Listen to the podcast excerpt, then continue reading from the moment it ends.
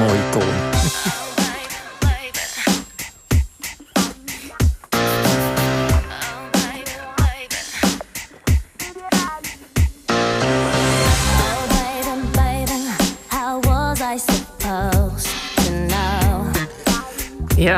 U hoort de beginklanken van de klassieker Baby One More Time van Britney Spears. En ik moet zeggen, die zin How Was I Supposed to Know krijgt opeens een hele andere betekenis als je dit uh, na het zien van de documentaire die we nu gaan bespreken. Britney die was in de vroege jaren 2000 misschien wel de grootste beroemdheid op aarde. Ze kreeg zoveel media-aandacht dat we allemaal dachten dat we haar verhaal wel kenden. Zij was dat Lolita-achtige popsterretje die op het hoogtepunt van haar roem een ernstige zenuwinzinking had gekregen. En die inzinking nooit meer helemaal te boven was gekomen. Maar deze week verscheen er dus een documentaire van de New York Times, niet de minste, Framing Britney Spears, die dat beeld van de popster 180 graden deed kantelen. Niet bij Spears zelf, maar bij onze maatschappij zat in de vroege jaren 2000 een steekje los, al dus de, dus makers.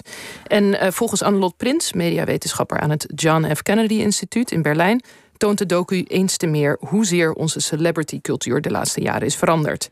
Ze is de gast. Ja, Annelot, ehm, even een hele simpele vraag vooraf. Was jij fan? Want in 2000 was jij een tiener, geloof ik. Was jij fan? Ja, dat klopt. Nee, ja, ik geloof eigenlijk niet dat ik echt fan was. Ik was meer van de boybands toen. Van um, NSYNC en de Backstreet Boys. En later eigenlijk onze eigen Jamai. Daar heb ik hele warme herinneringen aan. Ik krijg met je te doen. Uh, maar goed, uh, dat allemaal terzijde.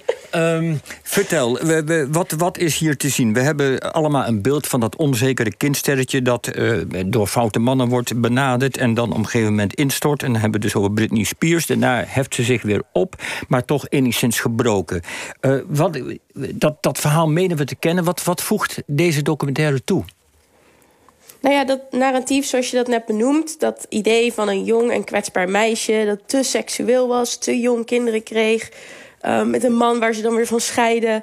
Wat natuurlijk ook helemaal not done is. Dat idee van scheiden in de vroege jaren uh, eh, 2000. Dat is eigenlijk een medianarratief dat op allerlei manieren ingezet is... om een vrij jonge vrouw met een geoliede mediamachine uh, kapot te maken. Dat is eigenlijk wat die documentaire beargumenteert. Um, en wat, dat, wat het doet, is dat het laat zien hoe die machine eigenlijk ook gewoon heel veel geld verdient aan um, iemand zo uh, ja, de grond inboren. Dus het zoomt in op die machine zelf. Dus hoe de media Britney Spears ja, kapot heeft gemaakt eigenlijk. Ja, nou ja, laten we dan toch ook nog maar eventjes naar dat interview uh, van Ivonie luisteren, waar, uh, waar het net ook al over had. Want dat, daarvoor wordt een klein fragment uh, opgevoerd in deze documentaire. Om nog even, voor wie het gemist heeft, de afgelopen weken is veel over gesproken. Ivonie interviewt de 17-jarige Britney. en dat wordt in deze docu getoond een beetje als schoolvoorbeeld van de ranzige belangstelling van de media voor haar in deze tijd. There's one subject we didn't discuss. Mm -hmm. What was that? Everyone's talking about it. Why? Well, your breasts. My breasts. You seem to get furious when a talk show host comes up with this subject. Ja, Ivo die vraagt hier een beetje omwonden naar haar borsten. Het gerucht ging dat ze borstimplantaten had en hij wilde toch wel eventjes weten hoe het zit. Hoe luister jij hier nu naar? Nou ja, het is natuurlijk heel storend. Um, niet alleen omdat het een volwassen man is die een minderjarig meisje uh, vraagt naar haar lichaam. Maar ook vooral omdat het eigenlijk symbool staat voor een hele lange media-obsessie met jonge vrouwen, hun lichaam en um, seksualiteit. Dus het hele punt wat ik hieruit uh, meeneem als ik hier naar luister, is natuurlijk niet alleen maar Ivonie um, die Britney Spears deze vraag stelt. Het hele probleem is dat het heel veel groter is dan dat. Dat uh, Britney Spears eigenlijk een soort culturele punchline vormde in een bepaalde periode van de media, waarin um, het heel erg ging over beroemde jonge vrouwen en dan de gevaren van seks, seksualiteit en een obsessie met um, het lichaam en wat daar echt of nep of uh, verbouwd aan is.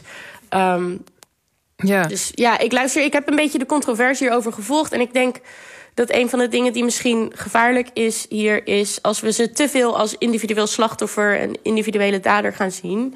Um, en die manier van kijken is eigenlijk heel erg typisch voor onze tijd nu. Dat we heel graag individuen aanwijzen als goed of slecht. In de hoop om zo dan een bepaald onrecht uh, in de maatschappij op te lossen zonder dat we echt iets hoeven te veranderen. Maar ik denk dat het wel verder gaat dan alleen Britney Spears en alleen Ivonie. Ja, wat, vertel nog eens wat meer dan over die tijdgeest uh, waarin dit dus heel normaal was. Uh, kan je ook andere voorbeelden bijvoorbeeld noemen van andere jonge vrouwen of beroemdheden waarmee, waarbij je diezelfde dynamieken zag als, als hier bij Britney? Nou ja, wat je eigenlijk vooral ziet eind jaren 90 en begin jaren 2000 is um, dat we de Spice Girls net hebben gehad. Die hebben een bepaalde tienermarkt aangeboord aan meisjes die enorm lucratief bleek te zijn. Dus wat je ziet is dat eigenlijk alle platenlabels op dat moment op zoek gaan naar meer van dat. Meer om die markt uh, ja, nog groter mee te maken. Dus we weten wat girl power is, maar we hebben ook eigenlijk al een langere tijd een aantal jaren te maken gehad met bijvoorbeeld Madonna, die in haar werk um, seksualiteit altijd gelijk heeft gesteld aan een soort vrijheid hebben als vrouw, um, aan het hebben van een bepaalde controle, aan een uh, bepaald concept van empowerment. En wat je ziet bij Britney Spears is dat ze eigenlijk op die bepaalde tradities inspeelt, maar tegelijkertijd een heel stuk jonger is. Nou, die Lolita-fantasie, die zij dus eigenlijk uh, belichaamt... die verkoopt heel goed, maar die maakt mensen ook erg van slag. Want ze werd heel erg verweten om jonge meisjes te seksualiseren... om oudere mannen te verleiden. En wat je dan ziet is dus eigenlijk ja, die twee dingen die ik eigenlijk net ook al aanhaal. Dus het eerste is dat die hele muziekindustrie... en dan vooral de H&R-mensen, de artist- en repertoire-medewerkers... bij labels die verantwoordelijk zijn voor het scouten van nieuw talent... en die commercieel tot bloei te laten komen... Uh, allemaal op zoek gaan naar hele jonge, sexy artiesten... die goed verkopen aan dat publiek. En tegelijkertijd zie je dat de artiesten die dan heel groot worden... zoals Britney Spears, maar ook Christina Aguilera... Um, ook door de media vrij consequent vernederd en afgemaakt worden, omdat ze tot een soort symbool worden gemaakt voor het verval van de samenleving. Ja, en, en, ze, en nog, ook nog eens, wat mij zo opviel in dit documentaire... is dat ook haar voortdurend wordt gevraagd bijvoorbeeld van... goh, uh, wil jij maagd blijven tot het huwelijk? En al dat soort vragen. Ja. Dus enerzijds heel geseksualiseerd. Aan de andere, aan de andere kant vragen ze haar ook om een soort... Uh, ja, een soort, soort maagdelijk uh, onschuldig meisje tegelijkertijd te zijn. Um, ja, precies. Ja, ik, ik wilde ook nog even naar een ander moment gaan... uit het verhaal over Britney zoals we het dachten te kennen. Want rond 2007 mm -hmm. dan ligt ze in een scheiding... is ze verwikkeld in een uh, voogdijzaak over haar kinderen. En dan nou ja, lijkt ze in een neerwaartse spiraal beland. En het dieptepunt is dan uh, dat Britney zichzelf kaal scheert... voor uh, de ogen van de paparazzi. Hoe werd dat toen ja. ja verteld, geframed, gezien? Nou ja, als een, een dieptepunt, een gefaalde vrouw die hysterisch is geworden... Um, en dat heeft natuurlijk ook veel te maken met wat je eigenlijk net al benoemt. Dat ze ook juist een hele conservatieve kant bij zich had. Dus ze zag er wel heel sexy uit. Maar zei ook geen seks te willen hebben voor het huwelijk. En droeg haar purity ring. En um, op een gegeven moment is toen door Justin Timberlake, haar ex-vriendje... Uh, die heeft toen opgeschept over dat hij wel degelijk seks met haar had gehad. Nou, dat irriteerde mensen natuurlijk, want liegen mag niet. En wat je dan ziet is eigenlijk hoe groter Britney wordt... hoe meer de media gaat focussen op die momenten waarin zij faalt. Dus ze wordt lastiggevallen, zodat ze boos wordt um, op een journalist. Dat is een van de uh, momenten ook in de documentaire. Um, en dan vervolgens aan de schandpaal genageld voor haar woede. Um, of ze wordt gefotografeerd terwijl ze aan het feesten is... of een kort rokje draagt. En dat wordt dan gebruikt om haar moederschap in twijfel te trekken. Ja. Dus ze werd tot een soort waarschuwing gemaakt voor wat er gebeurt... als je eigenlijk die onschuld als vrouw durft te verliezen. Dus ja. ja en, pas op, word niet als Britney, want dan verlies je alles. Lieve kinderen, wordt niet als Britney. Maar het gaat nog een stap ja. verder, want het is niet alleen dat ze door de media wordt achtervolgd... en een bepaald beeld van haar wordt gecreëerd als een gevaarlijke jonge, et cetera, vrouw... Uh, ze wordt ook handelingsonbekwaam verklaard als het ware door haar eigen mm -hmm. daden die als het ware gecreëerd zijn. En dan krijgt haar vader uh, dus de macht. Dus, dus ja, eerst de even... samenleving en dan de juridische kant van het verhaal. Twee keer mm -hmm. uitgeschakeld. Ja. Ze wordt letterlijk, om, ja. om even, als, als we het goed begrijpen, onder curatele gesteld van haar vader. Dus toen zij al uh, ver in de twintig was, al getrouwd was geweest, al kinderen had gehad. En dus eigenlijk weer min of meer tot, tot kind gemaakt van haar vader. Um, mm -hmm.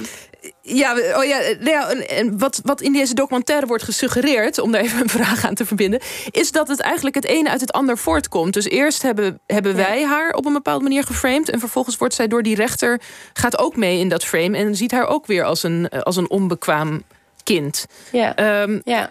zit daar iets in? Of gaat dat... Het gaat natuurlijk wel heel ver, dat idee dat de documentaire dan naar voren brengt. Nou ja, misschien ook juist wel niet. Want het is ook een heel raar idee ehm, dat een rechter eh, zou bestaan in een soort vacuüm. Dat hij eh, op de een of andere manier buiten onze cultuur leeft. Dat is natuurlijk niet zo. En als de media er niet was geweest, dan was er waarschijnlijk een heel stuk minder. ehm, nou ja, wat dan belastend materiaal is geworden, als je het zo wilt noemen. Bijvoorbeeld dus de beelden van hoe ze haar haar afscheert. Of hoe ze dus op die auto van die journalist inslaat. Die weigert haar met rust te laten. Dus eigenlijk van allerlei dit soort momenten dat ze haar emoties niet onder controle had.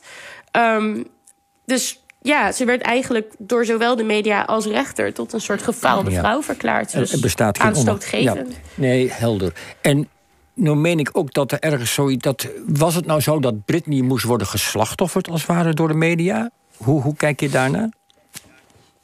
Ja, ik denk dus dat ehm, wat we zien bij Celebrity... en wat ik interessant vind aan Celebrity... is dat ze vaak een bepaalde ver- verlichaming vormen van culturele angsten. En bij Britney Spears zie je heel erg die culturele angst... voor jonge seksuele vrouwen.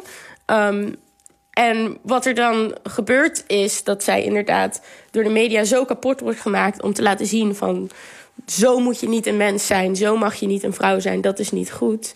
Ehm, dat je dat inderdaad als een bijna ja, een rituele slachting eh, kan zien. En er zijn eh, onderzoekers die dat ook zo eh, hebben omschreven in hun onderzoek naar deze periode. En vooral Britney Spears. Ja, Maar- met, met, met de beroemdheid als religie eh, aan het hoofd of iets dergelijks. Dit is, Ja. de, eh, Ja, dit als is een als een soort- soort, ja. soort Ja, messiasfiguur of martelaarfiguur. Maar maar ik probeer toch even nog een vraag om het te begrijpen. Moet ik dan daaruit opmaken dat het zo is dat de samenleving vol zit met eigen obsessies en frustraties. En die ze eigenlijk niet de baas kunnen, die ze niet kunnen handelen, zoals dat heet. En daarom moet degene die die obsessies aanboort worden vernietigd. Ritueel. is is dat wat je zegt? En dat, nou, dat is een beetje wat ik zeg. Eh, niet altijd, want we zitten ook. Ik denk dat sowieso, ja, de maatschappij zit vol met obsessies rond eh, wie wij zijn en wat dat betekent. En celebrities vormen een uitlaatklep daarvoor. Die kunnen wij gebruiken als voorbeelden van dat is heel goed of dat is heel slecht. Eh, maar het hele idee dat bijvoorbeeld vrouwen verantwoordelijk worden gesteld voor de lusten en seksuele verlangens van mannen, dat is helemaal niet uitzonderlijk in de westerse cultuur. Dat zie je eigenlijk al de hele geschiedenis terug. Ehm, dus bij Britney Spears wordt dat gewoon een celebrity die daar dan symbool eh, voor komt te staan en eh, als waarschuwing wordt gebruikt. Ja, tot slot nog even een, een, een, laatste vraag. Want we zien nu dat deze eh, Britney wordt in zekere zin gerehabiliteerd. Ik heb ook al mensen horen zeggen van... goh, eerst was ze de duivel, nu wordt ze weer tot een soort engel gemaakt. Ehm, je, Ja. je kan je afvragen, wordt, wordt, wordt er ook nog ooit op een gegeven moment... komen we op het punt uit dat we mensen als mensen blij- gaan zien... Ehm, maar nu is het dus zo dat op Twitter wordt er ook massaal eh, de hashtag eh, We're Sorry Britney wordt getweet. Eh, dus, dus iedereen die, die, die put zich nu eigenlijk in, in excuses voor dat gedrag van toen. Die rehabilitatie van gevallen sterren, is dat eigenlijk ook, is, wordt of is dat ook een trend?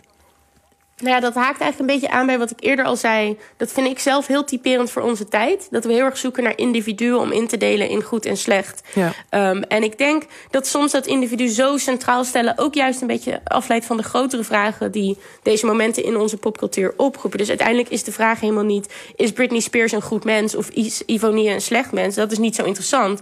In plaats daarvan zouden we het moeten hebben over de grotere lijnen in deze geschiedenissen. Dus wat missen we hier? Wat gebeurt hier nou? Wat is er nou zo kapot in onze maatschappij? Of juist zo geolied dat het bijna onzichtbaar is. maar- hoe normaal het is dat dit kan gebeuren. Maar even terug naar de vraag. Want ik meen toch dat bijvoorbeeld eh, er nu anders wordt gedacht over Mona, Monica Lewinsky dan toen het gebeurde. Eh, Ja. Of bijvoorbeeld de schaatsster eh, Tonya Harding. Het lijkt of, of er een soort zelfreflectie, een soort herevaluatie plaatsvindt op dit gebied onder invloed van MeToo. Is daar sprake Mhm. van?